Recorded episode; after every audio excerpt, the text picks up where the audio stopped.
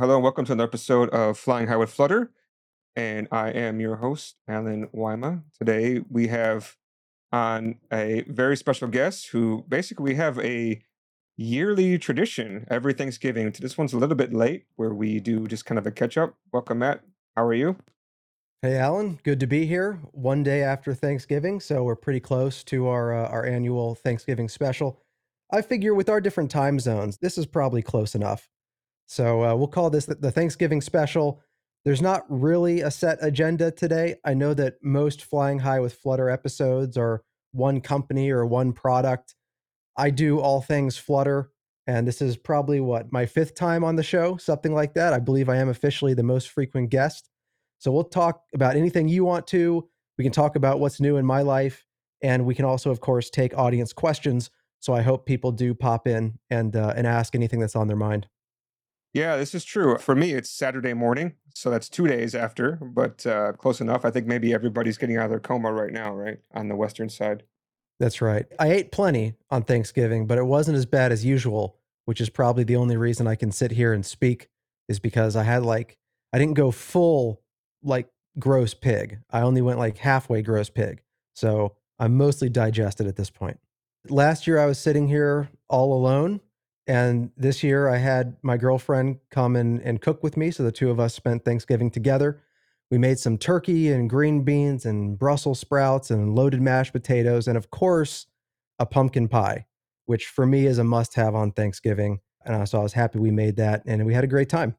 Yeah, for me, actually, this is the first year we didn't go all out and make a bunch of stuff. We only made a turkey. And it's interesting because the turkey is from Poland. It wasn't American turkey. so we got this frozen, already cooked turkey. We just stuck in the oven for about an hour. And no pumpkin pie this year, which I did ask for, but uh, it's too busy this year. This is kind of why things got a little bit late this year for Thanksgiving for us, right? Because I was crazy busy with other things going on. You, you got a whole turkey in the oven for only an hour? Yeah, it was pre-cooked. Oh, pre-cooked. Okay, okay. So we, I, we let I, it dry, uh, let it thaw out overnight, and um, then stuck it in the oven for about an hour. And sadly, we don't have a gas oven, which is what I kind of miss. We just have these like electric ones. You stick it in the wall, you know. I do have a gas oven and range. Of course, you never know how much of that gas is leaking out at all other times of the day. It could be slowly killing me. So it's a bit of a trade off. It's like a little faster cooking, but also like brain diseases or cancers or whatever the gas is causing. Or just a slow, peaceful death. Isn't that what uh, carbon monoxide basically would be if it's leaking out, or am I wrong? I think that's yeah, that's at least part of the gas that could be leaking out. But I, I have all of my Nest smoke detectors, which also are carbon monoxide detectors. So they'd be very loud if I was getting a lot of carbon monoxide in the house. Oh, just a little bit makes life a little bit better now. Or maybe just gives you headaches and makes you frustrated all the time. Well, I don't know. That sounds like a normal day for me at this point. yeah, I can't tell the difference. Like it could be a gas leak or it could just be regular development responsibilities. One of those two is happening. But coming back onto topic, uh, things have been quite interesting. Uh, I mean, I think you already know what I'm trying to lead into over here because I'm kind of curious what's on your mind involving the sudden departure of so many people in such a short amount of time. With your knowledge and, and your experience of being there, I'm guessing you probably read Hixie's blog post, right? Yeah, he had two. One was about his departure, and then I think there was some concern about him departing, and so he made sure to come back and quickly write a follow up specifically about Flutter. And so you said a number of people, so that includes Eric Seidel was the first to go, then Tim Sneath, and now Ian Hickson. I, I apologize if I keep getting his last name wrong. He goes by Hixie everywhere, but I thought his actual last name was Hickson. So I so Ian, sorry if I got your last name wrong, whether it's Ian Hixie or Ian Hickson. Um, he goes by Hixie on GitHub and other places. So Eric Seidel, I forget each of the official names of their roles except for Ian's, but Eric Seidel was essentially the head of Flutter, and Tim Sneath had oversight across both Flutter and Dart, largely from kind of a PR and DevRel perspective. I don't think he was technically DevRel. Maybe he was, and I'm misremembering, but you know, Tim was the one who always went out on stage to talk about here's the latest release, here are the big features, here's what we're doing, here's why. So he was kind of the face and the voice of the combination of Flutter and Dart. And then Ian has been the tech lead, the TL for Flutter for most of Flutter's history. Now, we were doing an X space or a Twitter space the other day, and we talked a little bit about what it meant for Ian to be the tech lead. That job didn't involve a whole lot of programming, but he set, he kind of enshrined the principles and the policies that supposedly governed the way that all the other Flutter team developers would contribute. So the idea of what constitutes an appropriate issue ticket, what constitutes an appropriate PR, uh, how do you think about problems that you're solving, to what extent are there quality expectations for the contributions of team members, what's the testing policy. A lot of that was conceived of and written down and enforced by Ian. That's essentially what a tech lead does on most projects. That's what he did. I imagine somebody will be coming in to fill that slot after him, though I have no idea who that is at this point, and I don't know what that person's principles might lead to. So I don't have any insider knowledge. I wasn't aware that he was going to leave before he left. I've been removed from the team for a few years now. I don't have a lot of insights into the current way things work. Most of my experience is back from 2018 to 2020 when I was a member of the team as a senior software engineer. Yeah, uh, thanks for kind of putting some more input on, on that from your side. What I'm more interested in is obviously he named quite a lot of people, which I thought was a little bit ballsy, but you know, I can understand there's some probably some frustration there.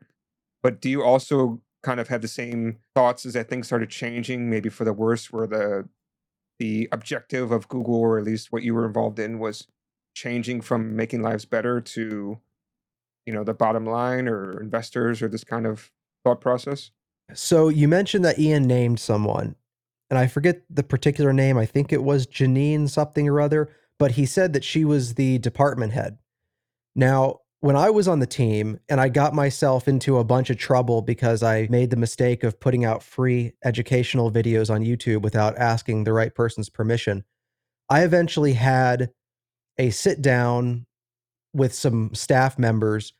And I bring that up because one of the staff members that I had to sit down with was the head of the department. And that was a guy at the time, so a different person. And to the best of my knowledge, what we're actually finding out is that Flutter moved from one organization to another within Google. That originally Flutter was under the same department that included Fuchsia, the operating system. And I think sometime in the last three years, maybe shortly after I left, Flutter was moved to a different organization within Google. And I believe Ian outlined in his post the different areas that were under that organization. He included obviously Flutter and Dart, but I want to say maybe Firebase was in there and he named a few other things. And I think that's the department that this person in question leads. So I actually wasn't there for the direction that that particular department head may have imposed. It sounds like they moved organizations, got a different mandate, and according to Ian, at least, that mandate was chaotic. The mandate was short sighted, and that the team, or at least maybe the higher level people on the team, felt that they were being pressured or forced to work towards near term kind of corporate goals over the long term health and prosperity of the project. But I think it's also worth flipping this around, let's so I have some insights into the organization, and so that biases me a little bit. You're someone who doesn't have a history inside the organization, but you've been involved with Flutter for many years now. You've seen ups and downs. Did you see a marked downward slope in the last couple years, or does it feel like it's on an upward trajectory, or does it feel the average to you compared to the last? You know, take the last two years and the last five years did the last two years feel average to you compared to the last five, or do they feel different? Well, I don't know if I've been around for five years, but I would say that things seem to be more mainstream. Like you, you feel that things are more calm. Like, because for a while, people have heard about Flutter, not really looked at it and used it, but because of all the advancements made, people started looking at it. Now it's become definitely more of a first round choice rather than just, a, oh, there's this thing I heard about let me look into it. Does that make sense? It's like more of a stable choice rather than one that could be risky because it's brand new. Well, if that's the case, if you feel that it's become more mainstream and more stable, wouldn't that typically be seen as a positive change over the last few years? I mean, it is positive in that case, but at the same time, when things become more mainstream, in my opinion, innovation starts to go down. That's kind of what I see to a certain extent because you do have more customers to handle, adding in new features that are really pushing things into another direction do start to, you know, like slow down because you may be hurting people. Like look at Windows, right? They're very slow to change things for the reason that they're going to like hurt a lot of their customers, right? All this old business software written, as opposed to Apple, where they're like, okay, we're moving 32-bit support, and like it pissed a lot of people off, but maybe that moved us forward to a, a new direction, right? I mean, that was kind well, of one of the things I liked about Rails. Sorry, let me just put one more thing out there. Is that DHH? I mean, he's a very polarizing person, but for Rails, I agree that we need to actually start cutting things out in order to move forward. And I think that's something that I do like about Rails, but I can also see that, hey, you know, uh, not everybody has the resources to keep rewriting their software all the time to fit what the next version needs, right? Yep. It's funny that you mentioned uh, Windows or Microsoft as a counterexample because I just earlier today I was watching a video where I think one of the longtime higher technical people from Microsoft was talking about when they forked the OS between server and consumer. And they did that specifically because they felt that consumers would tolerate more bugs and they wanted to sell faster. So they cut their timeline in half. They shipped a, a hugely buggy system uh, because they didn't care that consumers were going to get a buggy product. And then the, the story went on from there. But so I would say actually, Microsoft in that case was kind of the opposite. They didn't care what their interest in speed did to their consumer based customers. I think you have to arrive at speed as a symptom or a result from principled analysis. That can't be the starting spot. You can't say, are we going to go fast or are we going to go slow? The question is, are you going to move responsibly or are you going to move irresponsibly? Whether you move responsibly or irresponsibly, you can end up moving fast or slow. Doing the responsible things, for example, effective testing in your apps, your packages, whatever, that might feel a little slow but a month or two down the line you're going to be going much faster because you're not creating uh you know quicksand for yourself the same thing with being irresponsible at first you can go fast and then pretty soon you can't move at all because you've made such an impossible mess that you have to just destroy everything and start over so i wouldn't jump to the conclusion that flutter going mainstream or becoming somewhat stable means that it somehow can't innovate it just means that there's a certain level of responsibility they now need to practice.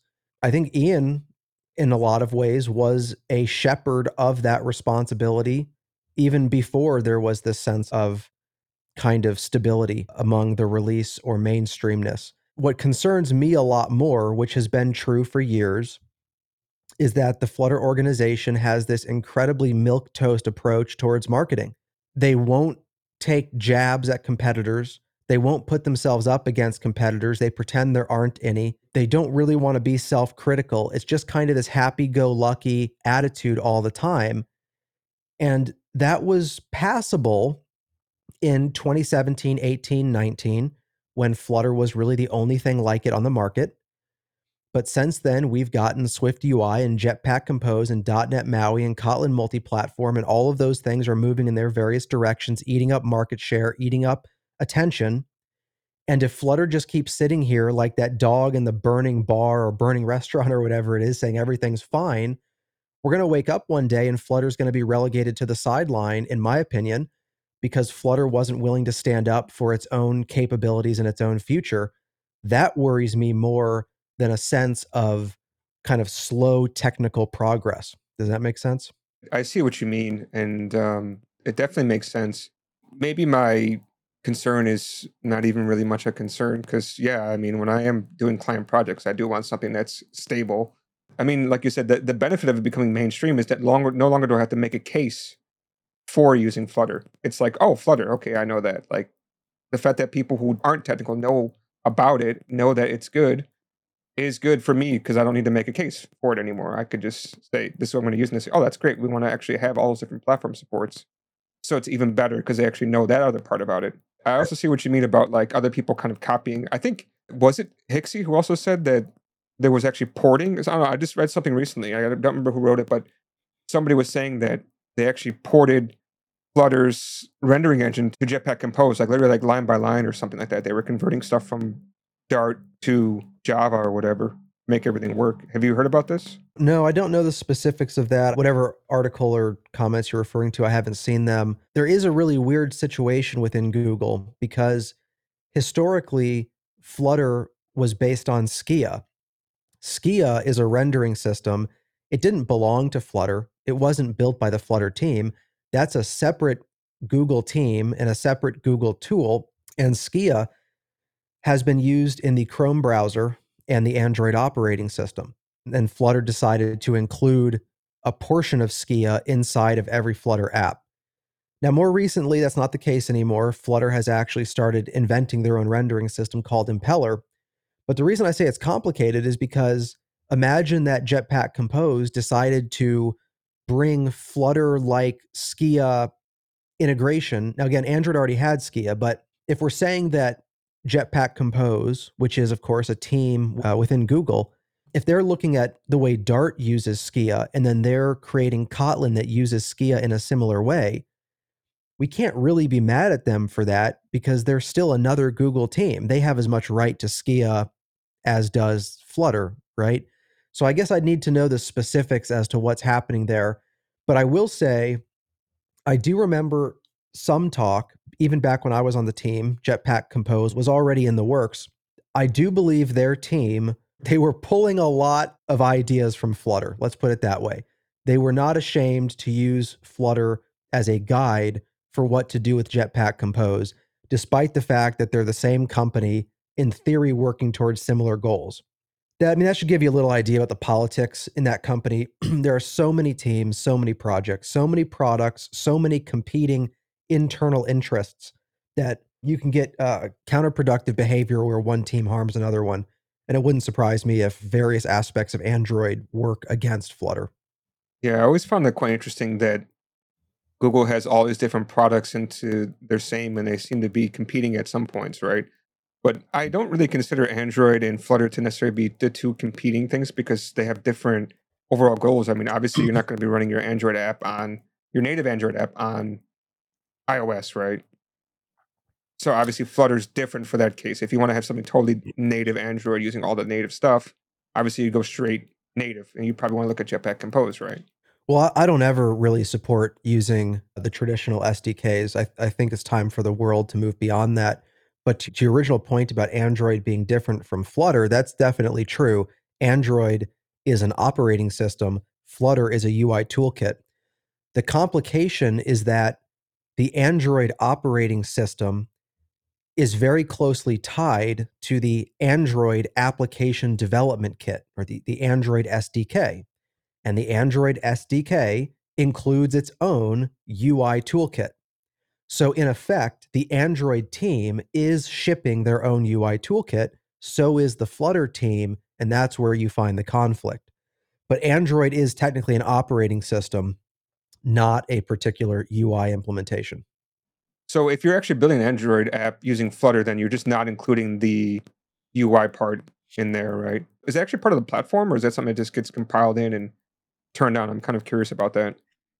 Uh, there's definitely a lot of it that's part of the platform, maybe all of it. I'm not sure where that line is. I mean, I guess you could probably open your Gradle file. I haven't created a, a, traditional Android app in many years now. The last time I did that, it was before Kotlin was completely ubiquitous, and it was certainly before Jetpack Compose. But I would guess that pretty much everything in your Gradle file is stuff that you're pulling in. And so things that aren't in your Gradle file must be coming from the operating system. But another part of why this is so difficult to deal with is because there's not really a distinction between in Android what are called activities and fragments, or let's just say activities. There's activities, and then in an activity, you can display a UI which has what is called a view hierarchy. It's like a widget hierarchy, except they're view they're called views and they're mutable instead of immutable. Well, the activity is a core Android operating system component. That is part of the operating system. Every application has a manifest file which actually lists out all the different activities in the app, and the operating system reads that manifest. And it's the operating system's job to actually communicate with those activities. So activities are very much a part of that operating system. But activities also include an indirect reference to the view hierarchy, which means you can't really have one without the other. This is the spaghetti of all this Android stuff. It's reason number 1000 that I left Android behind to go work on and work with Flutter. It's just such a spaghetti monster dealing with Android code. And frankly, I think that's very similar in iOS. The sad irony here is that the more that the Android team and the iOS team spaghettify the operating system and the UI toolkit, the more they prevent people from leaving their own little walled garden. Because if the UI toolkit is completely entangled with the operating system, well, you have to use the operating system. You can't avoid iOS and avoid Android. Those are the operating systems of all of our pocket sized rectangles. So you have to work with the operating system, and yet the operating system completely entangles this entire UI toolkit, one written in Java Kotlin, one written in Objective C Swift. And so it becomes a real pain to try to escape it. In fact, a lot of the code in the Flutter engine is iOS code and Android code that tries to connect to all of the little lower level signals that bypasses the, the normal UI, like connecting to all the raw touch events, connecting directly to the input method editor to get keyboard software and har- hardware keyboard input. All of that is about bypassing any kind of standard view hierarchy. And it's, uh, you know, it's not the easiest code to read or to understand or to work with because at the end of the day, Android doesn't really want you doing that, and neither does iOS. Like they have to make it possible, but they don't make it particularly easy. That's a lot of effort to do all this stuff. And it's interesting that, especially iOS, right, the main gatekeeper is allowing things like Flutter into that community, but I guess more apps overall is good for them. Not to mention, it's hard to block out Flutter or React. I mean, React Native, I mean, that's using native components uh, overall, right? But the uh, for Flutter, right? It's got its own rendering engine, but if you block that, then you wouldn't really have games because obviously they're not using the native toolkit to show all those different elements, right? It would be very difficult. Of course, Google would never prevent Flutter from getting into the Play Store because they own Flutter. But even on the Apple side, if they really cared enough, maybe one day they could figure something out. But it would be really difficult for Apple to come up with any technical basis that would allow them to block Flutter without blocking other things. I think it would be questionable whether that move constitutes antitrust behavior.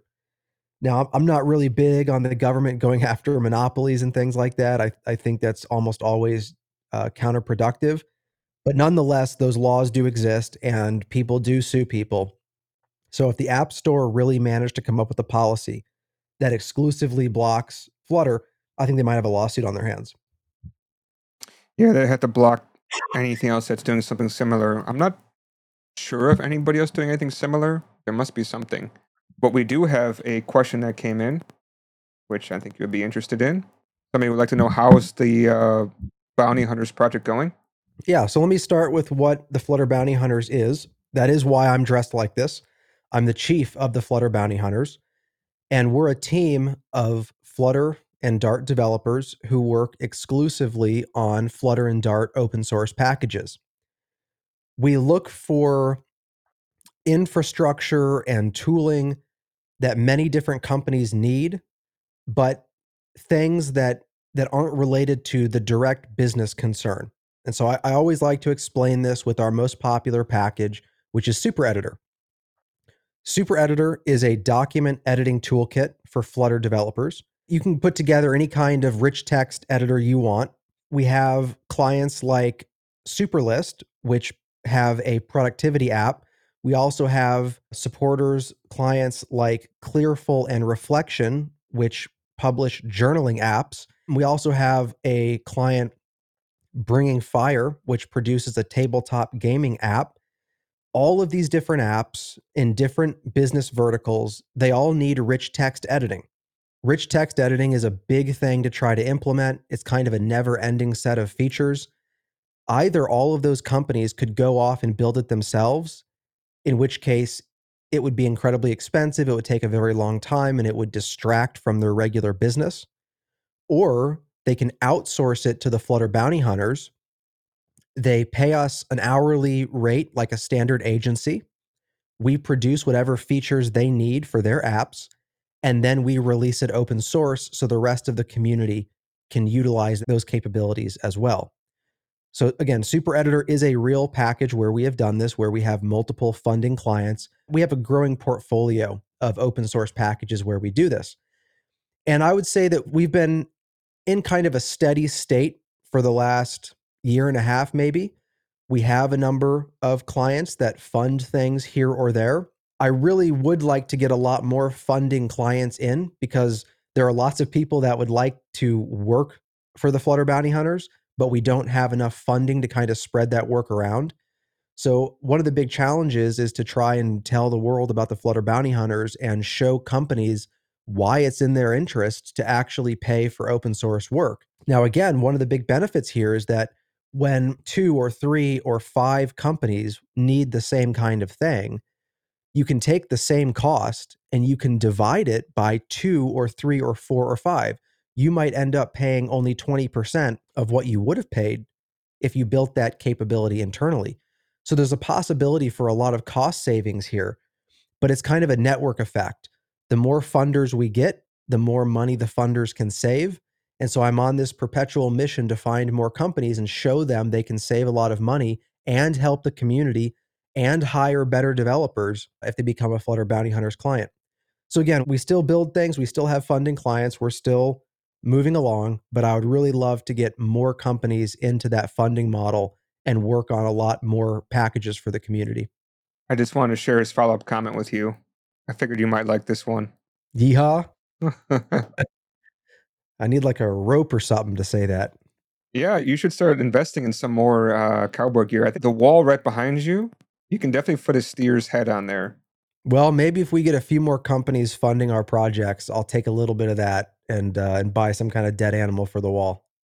There we go. Or you could have taken the turkey, right?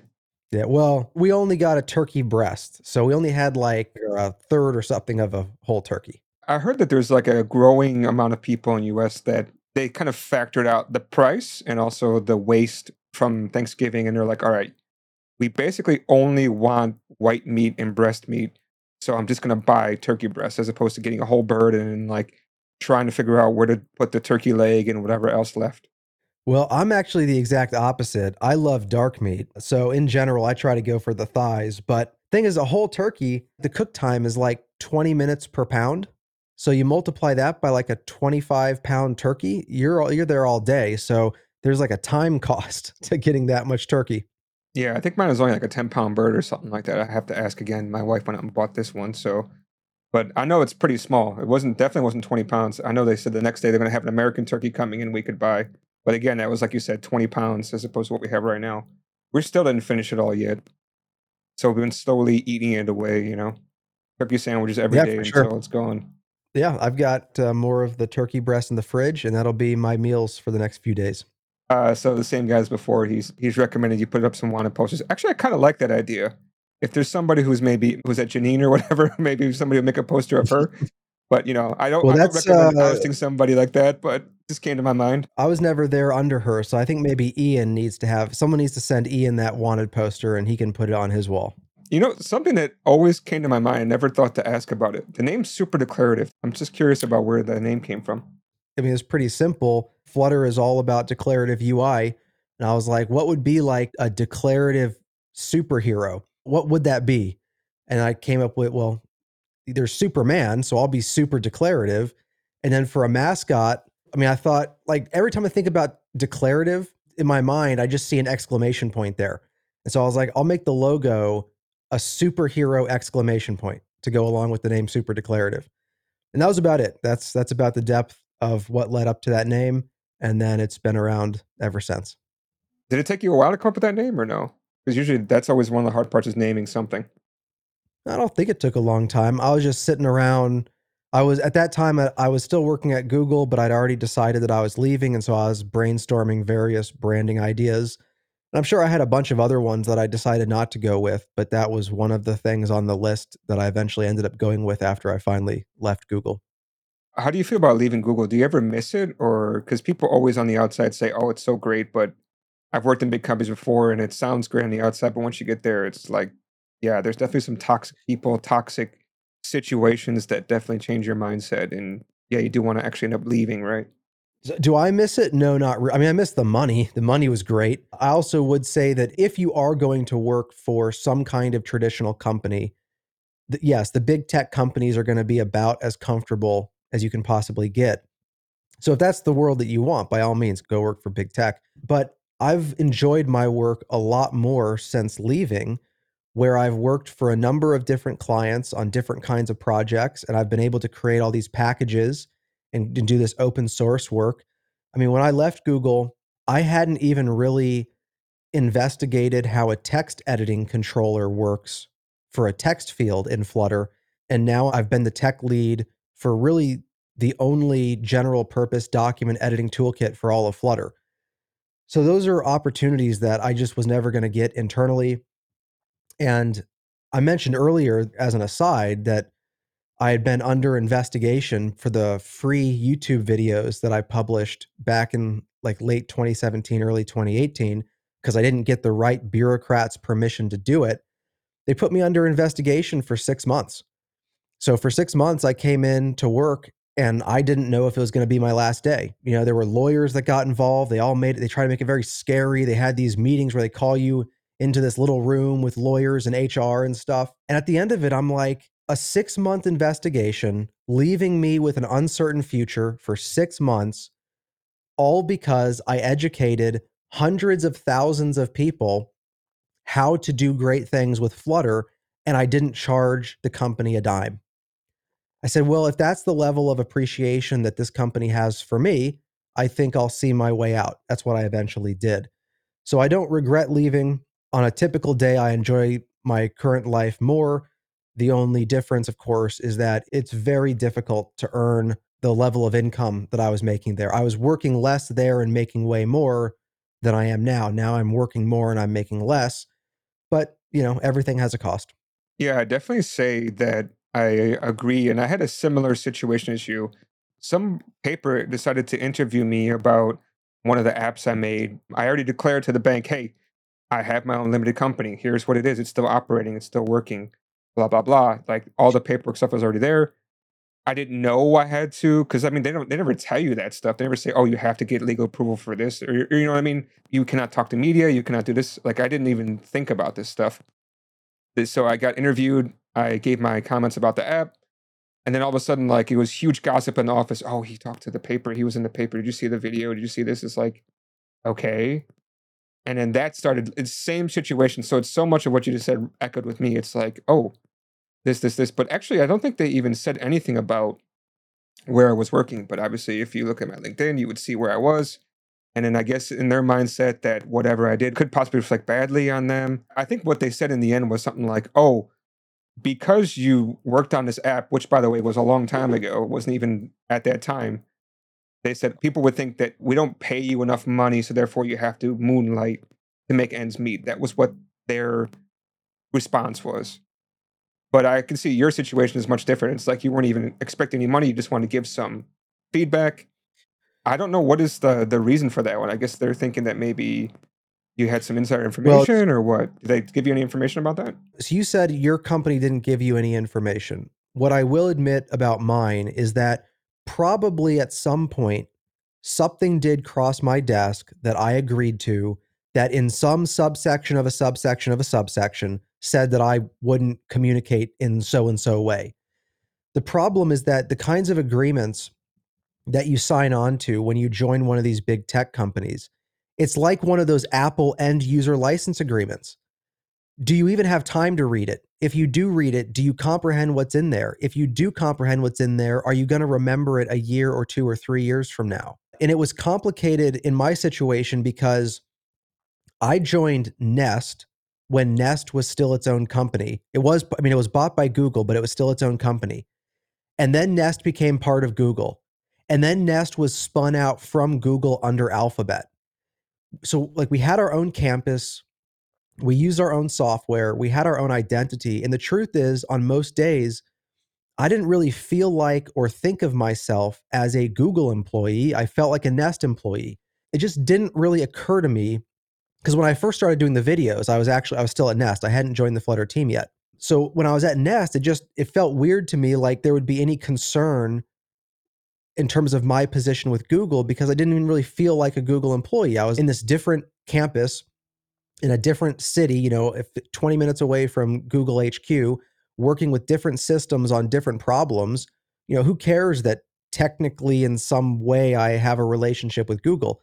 But of course, the answer is they cared. And the answer is that probably I agreed to something that had some language in it that technically I was in violation of. And you asked, like, why did they investigate me? Why did they make it an issue?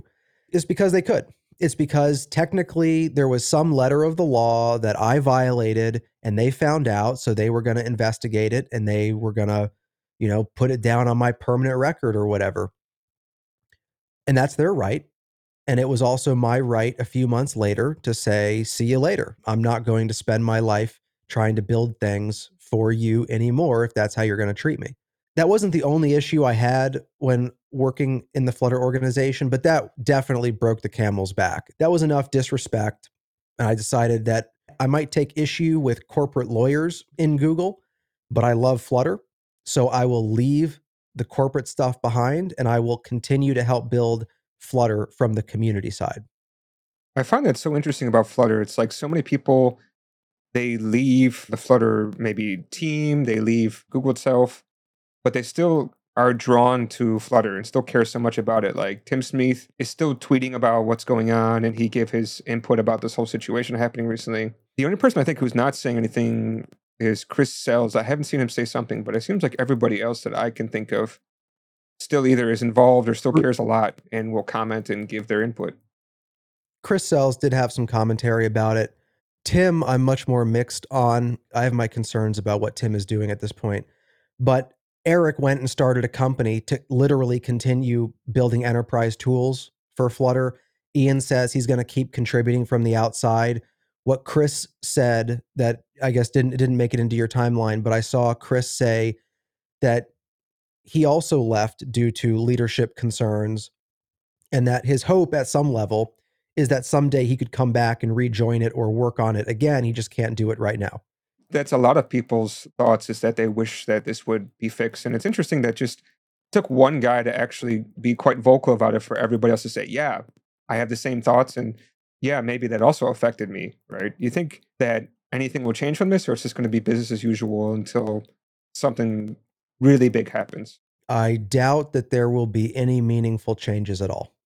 Yeah, it's too bad. I was hoping there would be something, but I think what you're saying is probably pretty true. The good thing is that I feel like most people will just be in their flutter bubble or whatever you want to call it and keep trugging on, which is good. And I'm happy that this doesn't spoil people to continue working with Flutter and not like back away from it. Yeah, I hope. I mean, because you asked about what changes might happen. I was speaking about internal changes. I, I don't think that Ian leaving is going to shake up Google.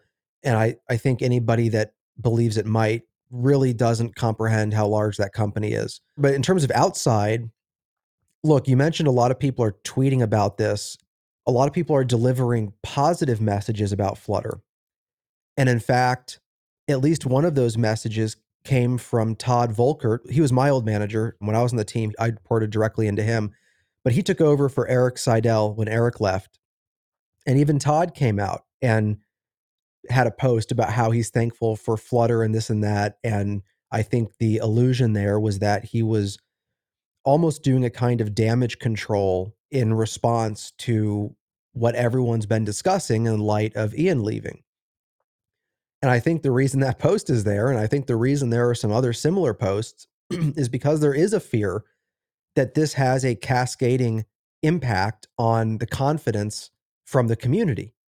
So, not that it's going to shake up the inside to get better, but that the outside, some people might choose not to invest further in Flutter because it looks like there's now some instability. And of course, everyone's constantly afraid that Google is going to cancel everything. And that's because in the world of consumer products, Google has pretty much canceled everything. But it's important to remember that Flutter is not a consumer product, it's a piece of infrastructure. And it is infrastructure that a growing number of Google teams rely on themselves. Doesn't mean it's impossible to get rid of Flutter, but Google would have to do a lot of financial damage to themselves to get rid of Flutter.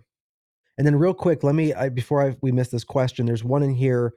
I think this question was about my point about the investigation into my videos. And the question is Did you talk with Tim or Ian about this? And if so, what did they say? Why would the leadership get upset about tutorial videos? I don't remember exactly who I talked to when I first joined the team, but I'm sure I talked to Eric. I'm sure I talked to Todd. I don't remember if I talked to Tim. I may have talked to Ian. Not only were they aware of the videos, those videos were a large reason that they accepted me onto the team. And so, and this again goes to corporate politics. It wasn't Flutter leadership that got upset. It was corporate lawyers. Like literally, the I got summoned into a call on a Friday afternoon, and it was me in, alone in a conference room and two lawyers calling in from some office somewhere.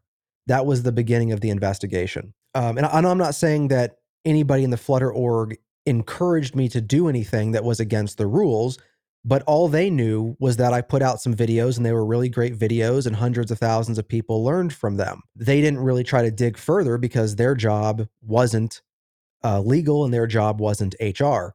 But when the corporate lawyers eventually discovered this, suddenly I was under investigation.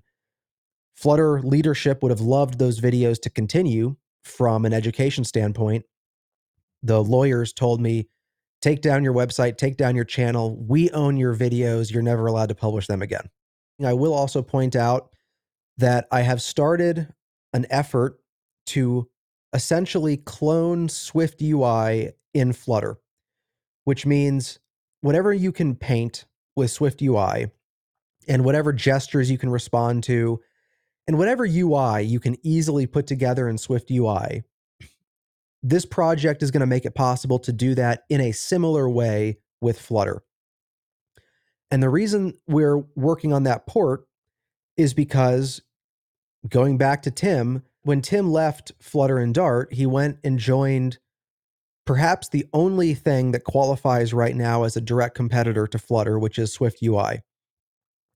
And he's been showing a lot of these direct comparisons of Swift UI versus Flutter using what he perceives to be inadequacies in Flutter as a springboard to promote Swift UI.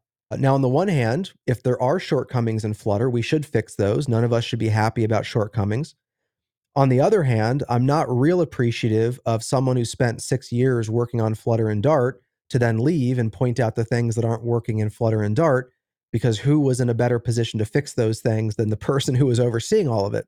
Uh, so I, I want to kind of put that social media angle to bed. I want us to prove beyond any doubt that Flutter can paint whatever Swift UI can paint and can make it just as easy.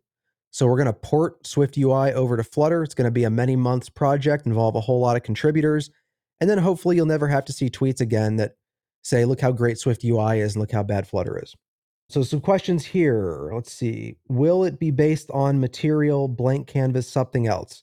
Blank canvas, I've only recently learned about, and I don't know enough about it to say whether it's relevant to us or not. It will not be based on material. In fact, I plan to add a lint rule which prevents importing material. So, literally, any file that tries to import material will be flagged by the continuous integration uh, server and it will be rejected. And that's because I know that I, I, want this package to be inviting to iOS developers. And so I know that iOS developers, they are very sensitive to anything that looks like it's from Android. And material, for better or worse, is highly conflated with Android. So we will not import anything from material as long as I can possibly make that happen. Instead, we're just going to start from scratch. We're just going to start composing widgets that look like and act like and do what Swift UI views do. And eventually we will cover everything in Swift UI and no one will have to worry about Swift UI doing things that supposedly Flutter can't do. Now, there's a question Is Swift UI multi platform? No, it's not. So maybe when I said direct competitor, you thought that I meant that Swift UI is portable. It may be portable in the future. It's not portable now, but competition is much more than just technical details. A lot of air in the room right now is being sucked up by Swift UI. A lot of people are choosing to learn Swift UI instead of Flutter. A lot of people are publishing courses about Swift UI instead of Flutter. A lot of people are promoting Swift UI instead of Flutter. At the end of the day, markets are about people, not technical details. As long as Swift UI is expanding and Flutter is losing out on opportunities, Flutter is in direct competition with Swift UI. Um, it was also mentioned, so it's great to hear about a Swift UI clone. It would be cool to have material design. Oh, by the way, every Wednesday, we're trying to do a spaces call on X. Myself and Ray to talk about anything in Flutter every week on Wednesdays, typically 12 p.m. Pacific time. Ray might do some later ones. But recently, I, when I was talking about the Swift UI clone, Mike Rydstrom was in the call. He's also known as Material Mike because he does so much material work in the community. And I said, Mike, if we succeed with the Swift UI clone, I want to see you create a material package and get Flutter to remove material from the framework. So if there's another reason for anybody out there to help us succeed with the Swift UI clone, because if we do, we might just be able to convince Mike to do the same thing for material. Sorry, I did kind of miss what happened because uh, I had to deal with something over here, but I did see you with Swift UI and you're starting to cover that, but I think I caught the tail end of that. What's the story with this? What happened is that there was this growing trend on social media to just kind of of really focus on specific details about Swift UI and really talk about how amazing it is and really push Swift UI over and over and over with these little 10 line snippets on Twitter. And there was a growing social trend to say, oh, Flutter has to have this syntax capability to keep up with modern Swift UI. What really pushed it over the edge for me was when Tim, after leaving Flutter and Dart, went and joined Apple, went and joined the Swift UI effort, and he started posting side by side Swift UI and Flutter code. And the implication of the tweets was look at how simple, straightforward, concise Swift UI is and look at all this Flutter code that can't even really do the same thing. It was disingenuous at best in a lot of ways, I think. But because Tim was showing actual code, I can't argue with the code samples that he showed. That code was what it was. And so, after seeing enough of this behavior and then seeing it capped off with Tim, who used to be the face and voice of Flutter and Dart, using Flutter as a punching bag to help Swift UI, I decided, look, let's just go ahead and create a port of Swift UI in Flutter. Let's go paint the same pixels, run the same animations, get the same scrolling dynamics. Let's make it so you can do the same stuff you can in Swift UI with roughly the same complexity of code. And then no one will be able to go back to Twitter or anywhere else and post side by side code and say, look at how much worse Flutter is. And really, the like the reason I say it's disingenuous is because it's not a question of what Flutter is capable of doing. It's only a question of what kind of ready built tools the Flutter framework chose to give you. So it's not that you can't build the same thing. It's that in the world of Flutter, Flutter is for more than just a typical mobile application. And so Flutter can't just ship you all these cute little APIs that are aimed at typical mobile apps. Flutter has to make sure that you can paint whatever you want, process any touch events you want, process any text input you want. Flutter is an entire foundation for user interfaces. And that means that Flutter didn't have all this time to build cute little spring effects or create all, you know, I mean, we can go down the list of all these typical app based, card based, and and other iOS scaffolding things that Swift UI has built. It's not that you can't build those in Flutter. It's just that Flutter didn't build those for you. But that's not, people aren't understanding that on social media. They look at those two examples or they look at something in Swift where Tim says, I challenge you to do this in Flutter.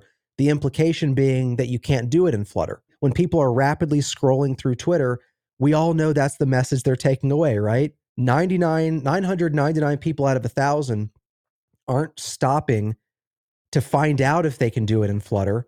They're assuming it's a rhetorical question or a rhetorical challenge. They're assuming it can't be done. And personally, I had enough of that. And so I said, look, let's just get the community together. Let's create a package that looks a lot like Swift UI and does the same thing, renders the same pixels, and let's just put this stuff to bed once and for all. That is definitely misleading because if you're relying on a toolkit to act a specific way, then yeah, I mean, of course, the little bit amount of code is going to get you exactly that thing. I, I, find it a little bit, yeah, like you said, disingenuous. Like you can obviously recreate all that stuff with Flutter because you can paint pixel by pixel, right? So why can't you do that? I mean, it's and also, yeah, of course, you're usually you're doing with material design, but then you can say the same thing. Look at all this stuff I wrote with Flutter that matches what a Android app would look like, right? Because that's kind of what Material does for the most part, if I understand correctly.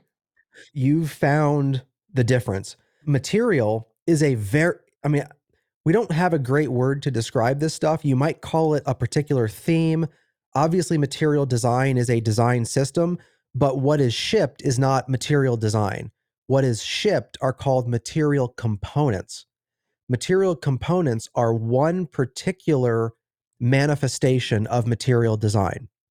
So the material part in Flutter is really one specific UI theme called material. Well, Swift UI ships one specific theme, which is standard Apple iOS. That they make it look and behave in a certain way. It represents Apple. And if you want a settings screen that looks like an iOS settings screen, Swift UI gives you that scaffold, right? They give you that theme. The only thing Flutter didn't do was build a theme that looks like Apple. Now, of course, there are Cupertino widgets which were meant to do that.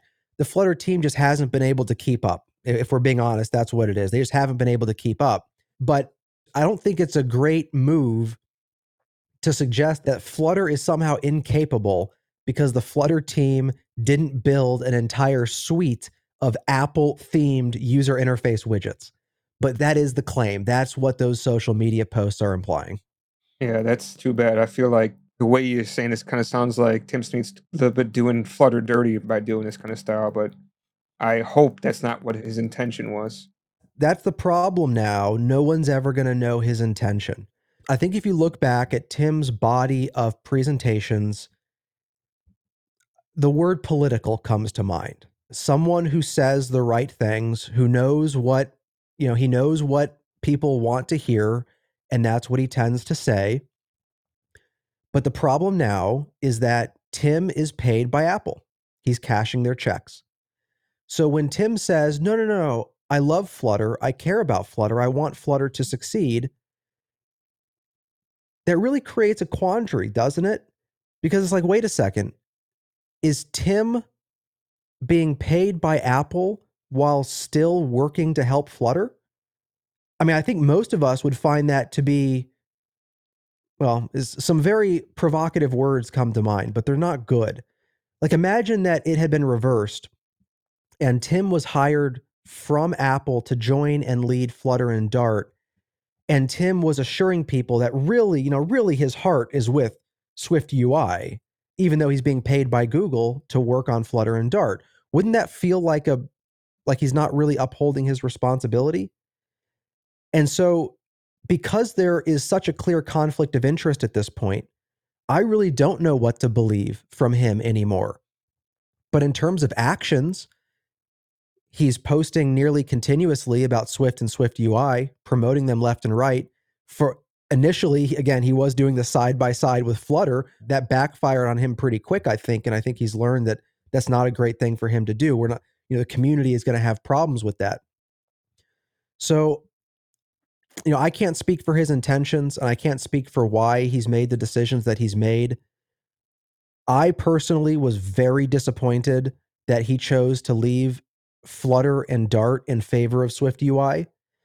I don't begrudge anyone their career but I think it's worth noting that there are an infinite number of opportunities in tech, and he went to the only serious competitor for Flutter and Dart.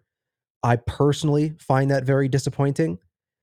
And I think, again, whatever his intentions, the choice to use the work of his former colleagues as a punching bag to promote the company that now pays him, I think that was very poor judgment. Again, just my personal opinion, and who am I? I'm just a guy in a cowboy hat. But in my personal opinion, that was very poor judgment.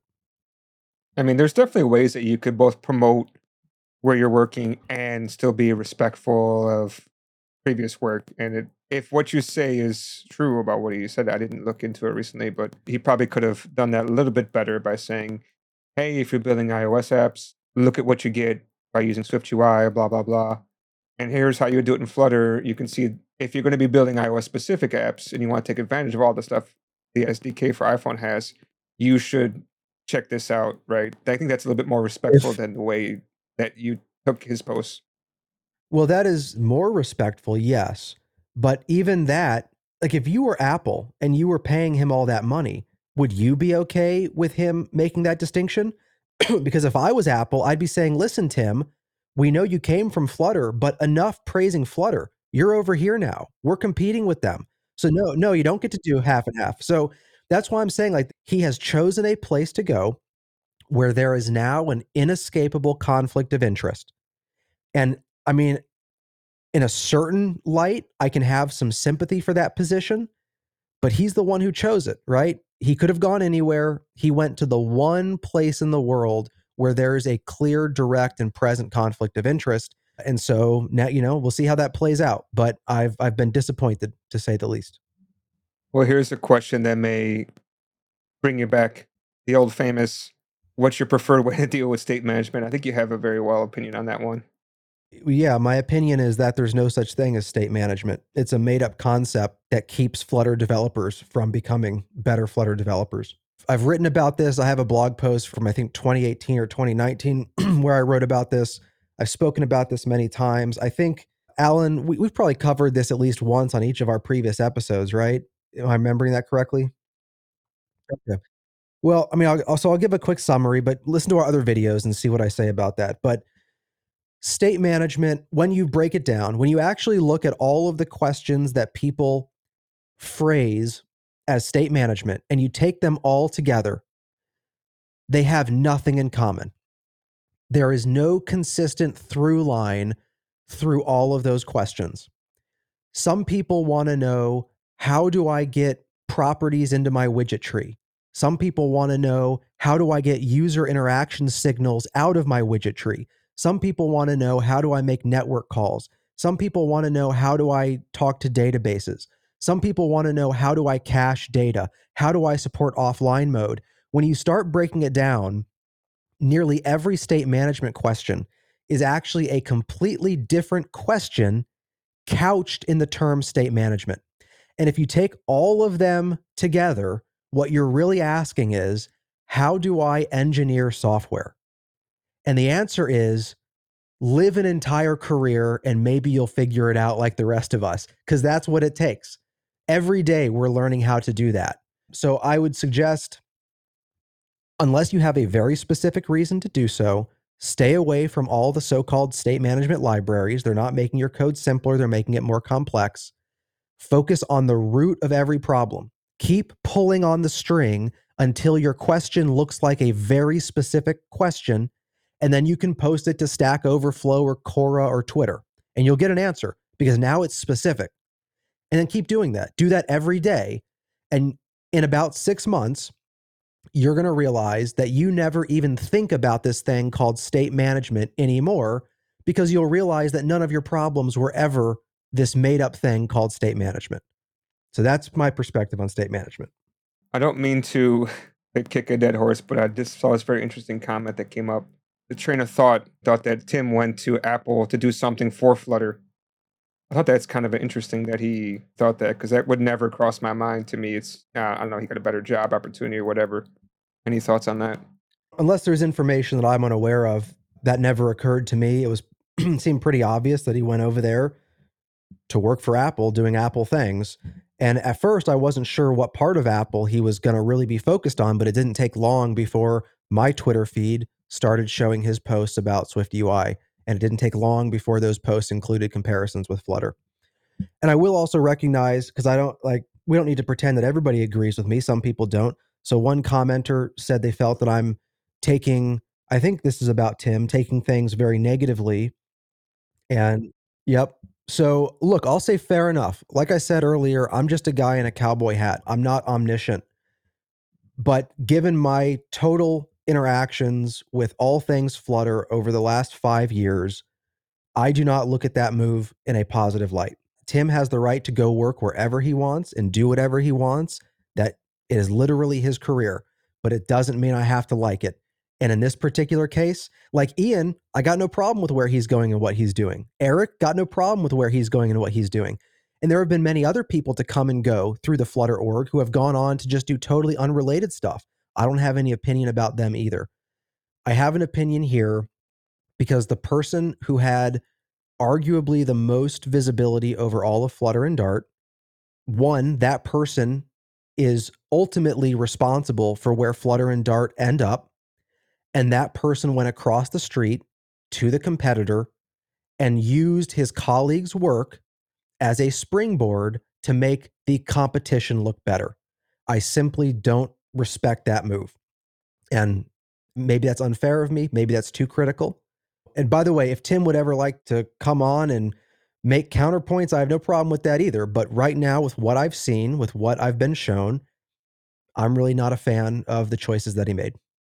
I think you and Tim have always had some differing opinions. I do remember there was some talk about, you know, what if Flutter's good for web, right? Obviously, his opinion is not yet for those kinds of things, and you said opposite. So I feel like there's always been some disagreement, or or at least not seeing eye to eye on every issue involving Flutter. So that would also be yeah. interesting to see. Well, I will say that back then, I mean, that was purely substantive. I will admit that my commentary tonight is about Tim's career choices for Tim.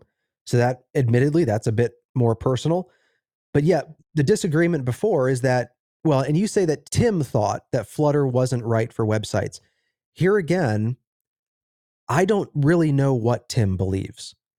What Tim promoted publicly as the official face of Flutter was that Flutter supposedly was for web apps and not websites, wherever you can draw that line. But he did that because Flutter was taking so much flack for the fact that it was a big bundle to download for a website, took a long time to start up. It was just very unwieldy for websites. And rather than kind of like push through that moment, instead the Flutter team adjusted their strategy to simply decide, oh, no, no, no, it's not meant for that. So, like, rather than make it work for that, or rather than just say, we want it to work for that in the future, but it's not ready yet. There was a strategic move th- with the whole organization to say, oh, no, no, no, Flutter isn't made for that. You're not supposed to do that.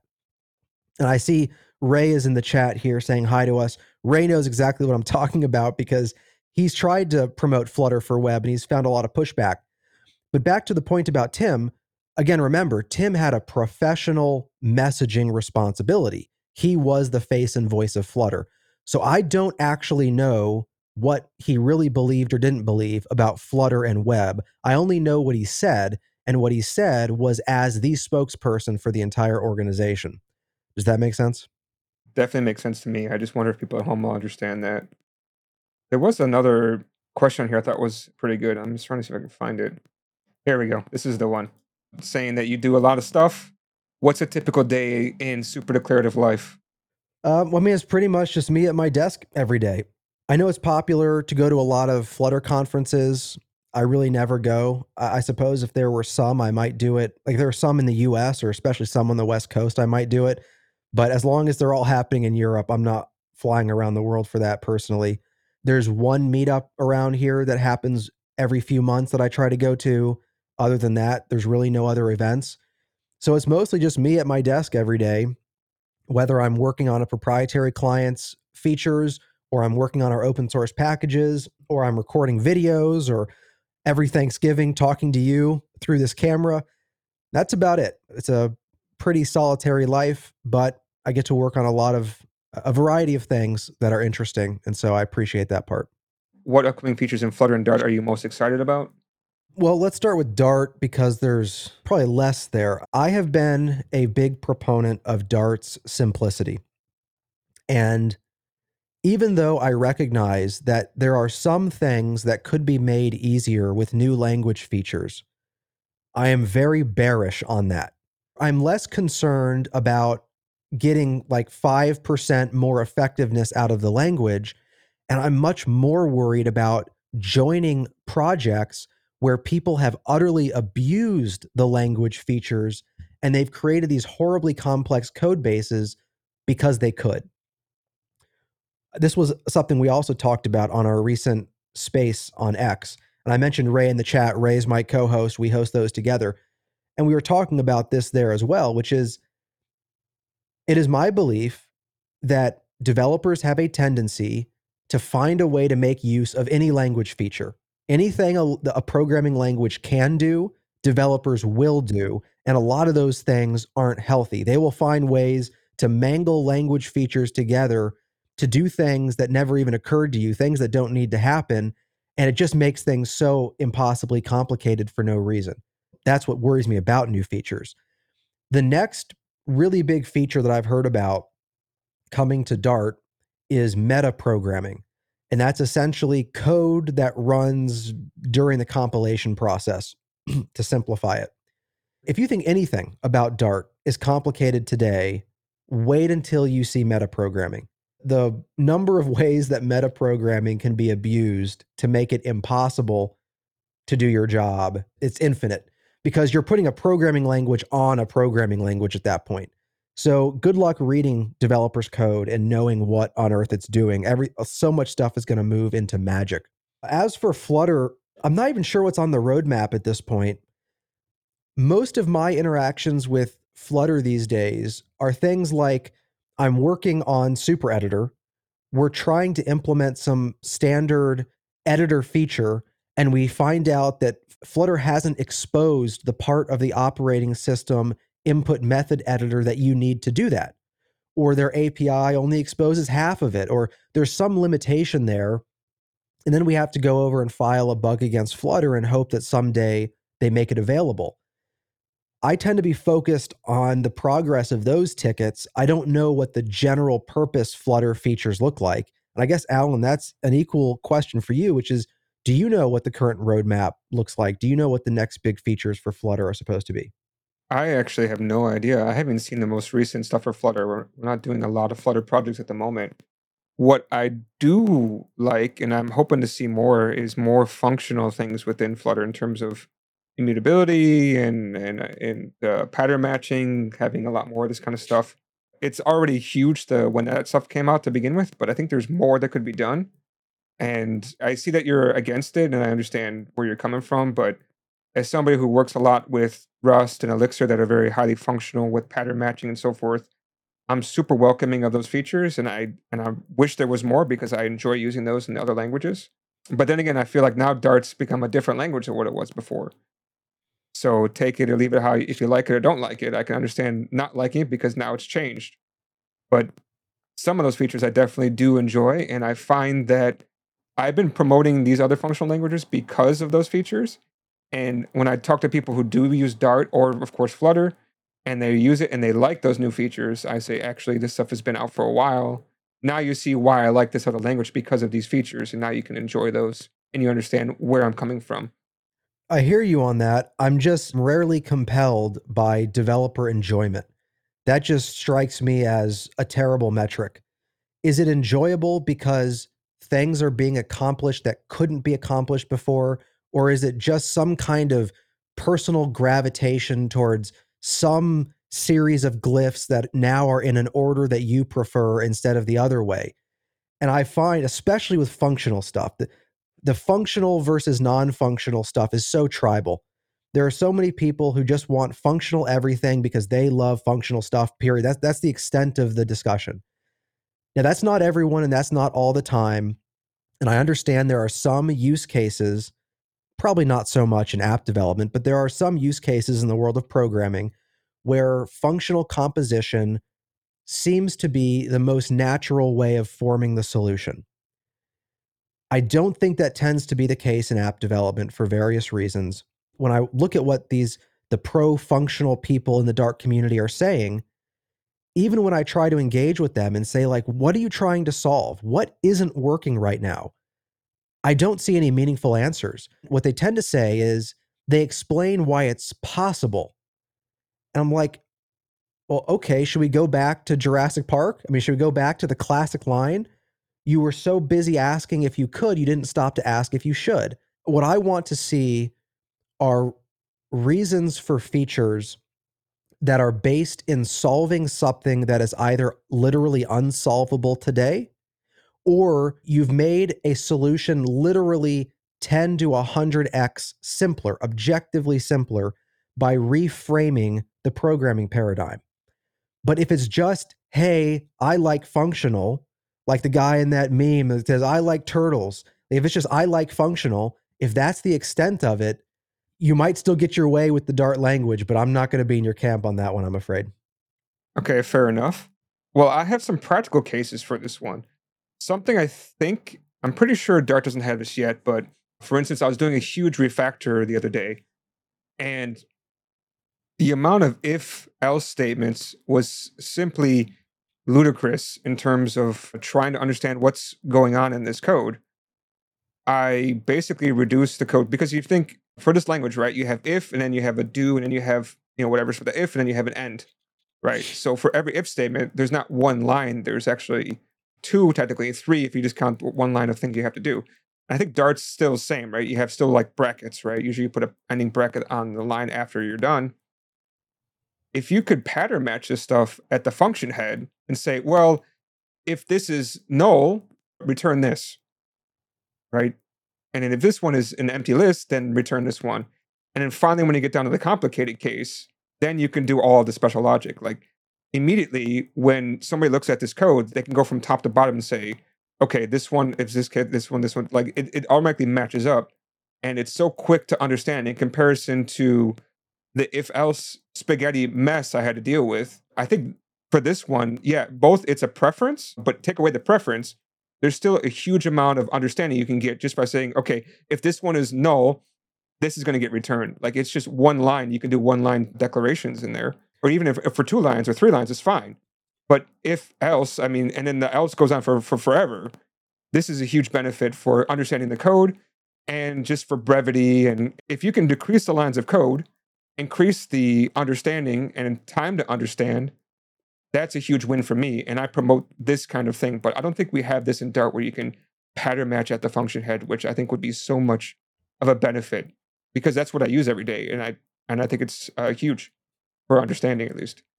So I hear you on that. Your premise is I have some code. It is verbose, it is complicated, and it would be much simpler and more concise if we had language feature X. First, it's always difficult to dig into that when you and I aren't literally sitting in front of a specific snippet of code and looking at what that means. But if you want to make a robust argument, there are still two major pieces that you haven't looked at.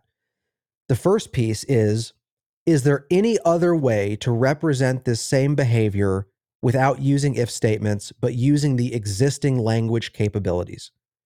Now, that's a question that very few people seriously try to answer.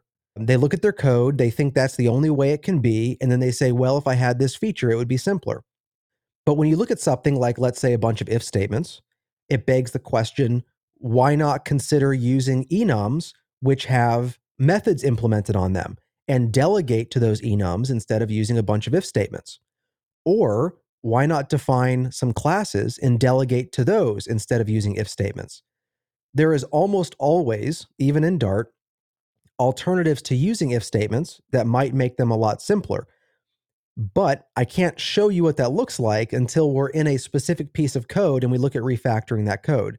But that's only one area. The second area is if we're going to talk about adding new features, are there any other language features which would similarly make your code simpler and more concise other than the one that you want.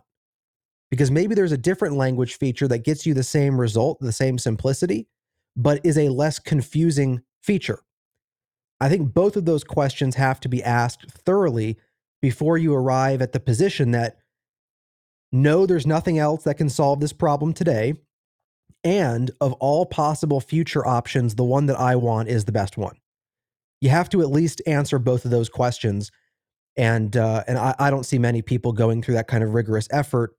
Maybe you have, but I think most people they really just want what they want. They want their thing for themselves, and they haven't gone through a rigorous analysis.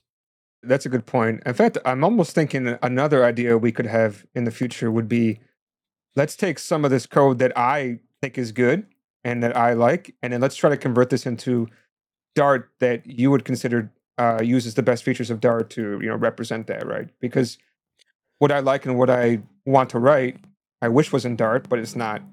Can I do it another way? Sure, but I think that other way that I know about, maybe there's a better way. That's why I would be interested to see how you would convert this into Dart we can look at options for converting, but just to be clear, I don't look at language features like like existing language features in Dart. I don't look at them with a moral lens. There's no good or bad language feature.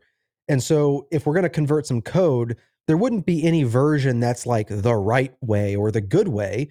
We could just say like here's four different ways you could do that in Dart. Do any of these look appealing to you? uh, and and for what reasons? Because by the way, appealing it shouldn't be based on like some poetic vision of the code. You have to bring the business problem with you. One very important aspect to the way that you write code is a sense for the places where the code is likely to change a lot and places where it's likely to change a little. And that depends a lot on the company, the team, the customer, the business domain. You need to have that context at all times. You don't want to do this in isolation. But given that context, sure, we could say, okay, here's four different ways you could do it. Which of these look the best given your particular team and company and why?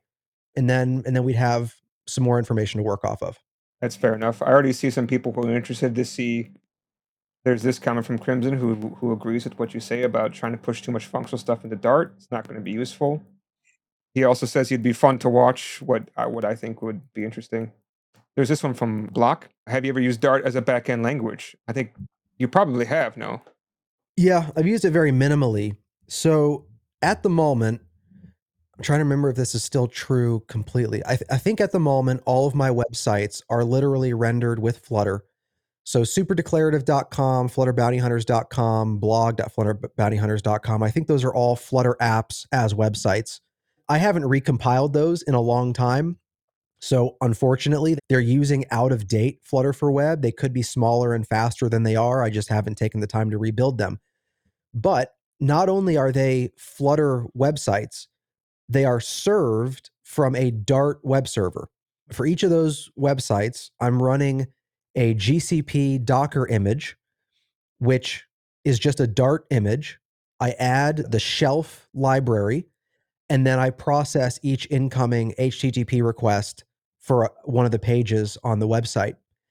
And uh, one of the reasons that I created that little custom Dart web server is because, as Flutter developers know, you deploy a singular app. But in the web browser, you need to be able to go to a specific URL. So on the web server, I need to pull out that URL, the path, and I need to make sure to send the right metadata back, the, the headers in the HTML, like the website title, description, etc. I need that to match the specific page that you asked for, even though what I'm serving you is a singular Flutter app. That's kind of a little maneuver you need to do if you want to serve an app as a website.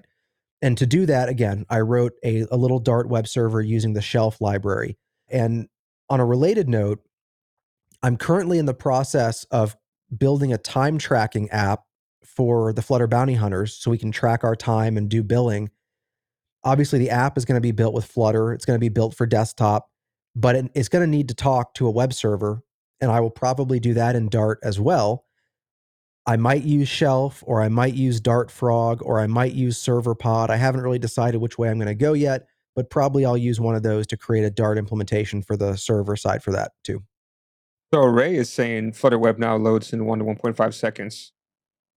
Have you seen this? Yeah, Ray's been on top of this. Ray's been watching a lot of the web improvements. And so there have been improvements for sure. And I'm just pointing out if you go to my websites, you're not going to get those improvements yet because I haven't recompiled in many, many months for any of those websites. I'm guessing you probably don't know this, but he's asking Does Dart team have any plans to work on any backend ecosystem tools plugins? I have no information about that, but I doubt it.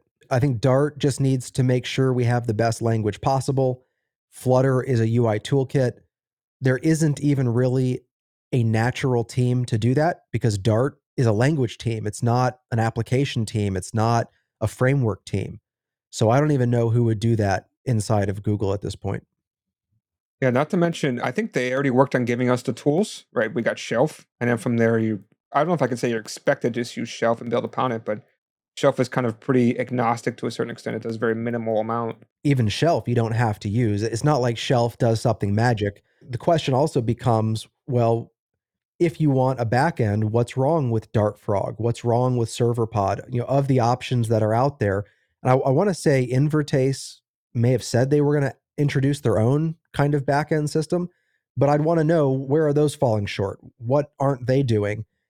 And also, whatever the answer to that is, maybe if you tell them, they'll implement it. I wouldn't look to the Dart team or to Google to mess around in that space. I'm not sure it's needed. Somebody still wants to do our live coding session if you're up for it someday. Yeah, we can try to do that someday. The way that those go is that some people say they're really excited to watch it. And then you start the live stream, and then people remember that watching somebody else code is kind of like watching paint dry. And pretty soon nobody's watching. That's like uh, that's what happened with the boring show. I mean, the boring show, the name I guess was kind of a tongue in cheek, but it also really was boring, and not many people stuck around for much of that. I do know that there's some people who do love that kind of stuff because it's interesting to see like what's the thought process, especially for some people that you look up to. Like how do they actually break down a problem? How do they solve it? What language do they use, etc.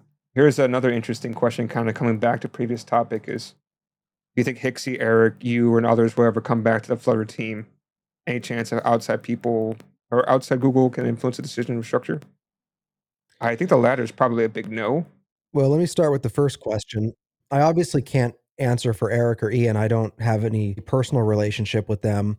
Given that Eric started a company, though, unless that company fails, I'm not sure how that would happen.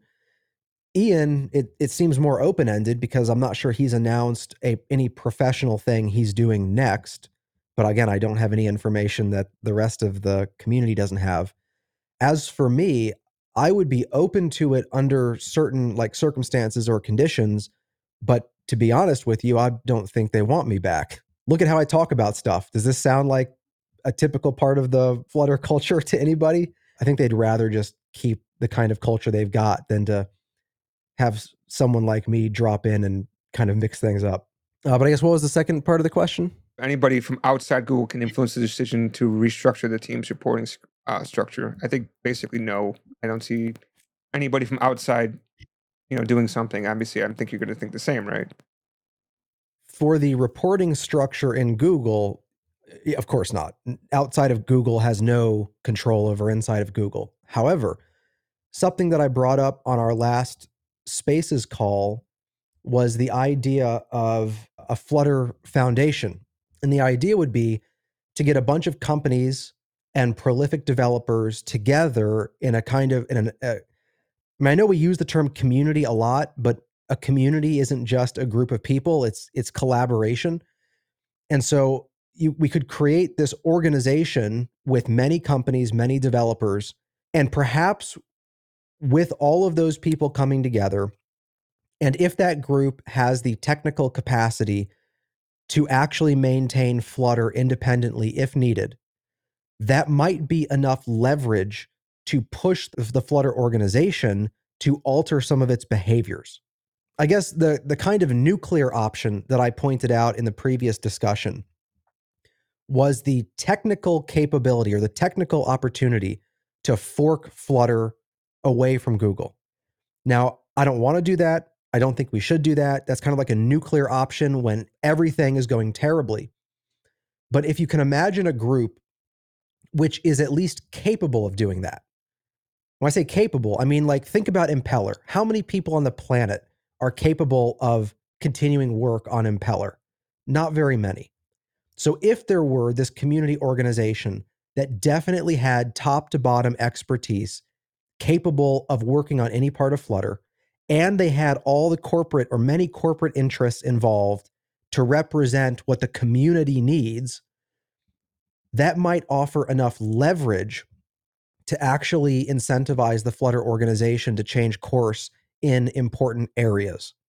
That has nothing to do with reporting structure, but it does have to do perhaps with, with the roadmap or with priorities, that kind of thing. Because right now, we're all just little independent forces, and none of us stack up against the size and scope of Google. There's a complete asymmetry in leverage and capability and authority and typically, as long as that asymmetry exists, we're going to go wherever Google takes us. And that's not up to us at all. So I'd like to see some attempt to even the playing field so that Google is not the, the one singular authority over what Flutter becomes. There is some places that do have foundations. I think Python has some kind of foundation for sure. Rust has one. But the foundations themselves can also have their own issues. Uh, I don't want to go Of through course. kind of yeah spilling Of stuff course, out, but there's the no Rust Foundation no has a lot of criticism. Yeah, there's no silver bullet, and that's we always have to stay away from that idea. There's there's no easy fix to any complicated problem. I'm just pointing out that right now there is literally a singular authority in all of Flutter. Like I get it Flutter's open source. I get it that any of us could fork Flutter. Go try it. Go try and fork Flutter and see how quickly you give up. In practice, it is not really feasible for just about any company at this point. I think maybe there are some massive companies in China that have forked Flutter over the years. But also, who knows if they maybe they regret doing that. Maybe they've wasted so much time maintaining their fork that they wish they didn't do it. So I just think it's worth recognizing that there's a huge asymmetry right now.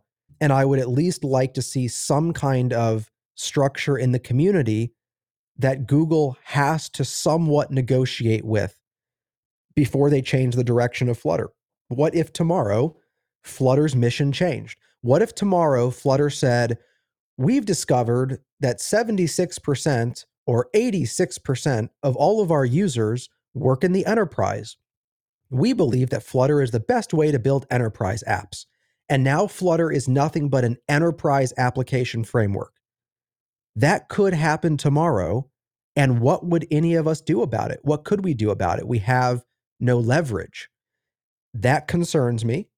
And uh, at this point, the three highest level people to ever work in the Flutter organization no longer work at Google.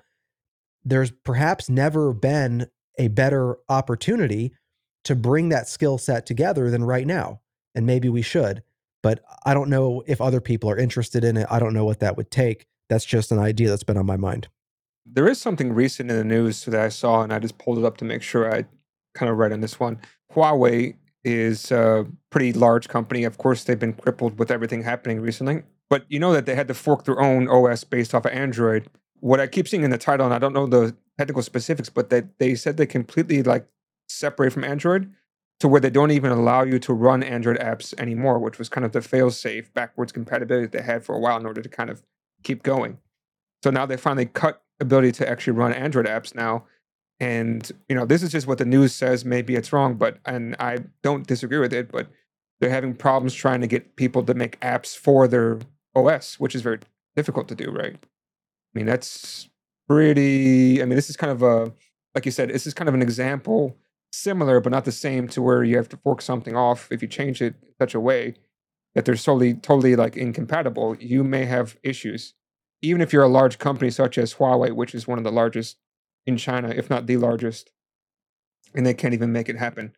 Even with the way their their whole economy works, where they really promote China for companies first. Yep. And that's why I call it the nuclear option. It's the option that nobody ever wants, but also, you know, keep in mind, yeah, not to get too much in, into war based metaphors, but what is the real purpose of a nuclear weapon in the world today? The point of a nuclear weapon is to make sure you never have to use a nuclear weapon. it's a deterrent. And so if the community had the capacity to fork and maintain Flutter, we might find that Flutter cares a whole lot more about what the community has to say. We've been chatting for almost two hours. Maybe we should start to close this up with some finishing thoughts. Yeah, I guess let me just plug a few things. I mentioned it earlier, but I'll mention again. Ray and I host a weekly X or Twitter Spaces call about any Flutter stuff. We welcome anybody to come and actually ask questions or comment. Like we want to bring people up on stage and hear what other people are up to. It's an opportunity for the so called community to actually do communal things. Also, for any of you out there that use Flutter in your company, you might consider checking out the Flutter Bounty Hunters, where we could build some of the more boring infrastructure tools that you need, possibly help you split funding with other companies and share it with the rest of the community so that nobody has to solve those problems again in the future. And also, if you'd like my help on a proprietary basis, like a direct contract kind of relationship, you can go to superdeclarative.com and that's where you can hire me independently. And I think that's all on my end. How about you, Allen? Same over here. I also have a consulting company which is actually funding this podcast. I don't plug it enough as I probably should. Go ahead and go to, to www.plangora.com, P L A N G O R A.com. And uh, if you're interested in what we do, go ahead and reach out to us and see if we can work together. Same as you, Matt. So even though we're in the same area, we kind of compete. I, I don't think there's any competition between the two of us. We have different ideas and different ways of doing stuff, but um, it is always a pleasure to chat with you and to hear what you have to say. You're a man of strong opinions, but you don't just come with an opinion, you come with an opinion and some facts to it and uh, interesting thoughts. I never thought so much about Tim Sneath uh, leaving, and uh, you, you definitely brought to my eyes another perspective. Yep, I guess that's what I'm here for. So I uh, appreciate you having me on. And I also, I, I, appreciate that we had a lot of audience interaction today or tonight, depending on your time zone. I hope that everyone in the audience joins us again for the next one of these. It might be a year from now. It might be less than a year from now. I guess it depends whenever we get around to doing it again. Well, thanks again for coming on. And uh, you got to get back to eating up the turkey before it spoils. That's right. Got to keep stuffing myself. All right. See you.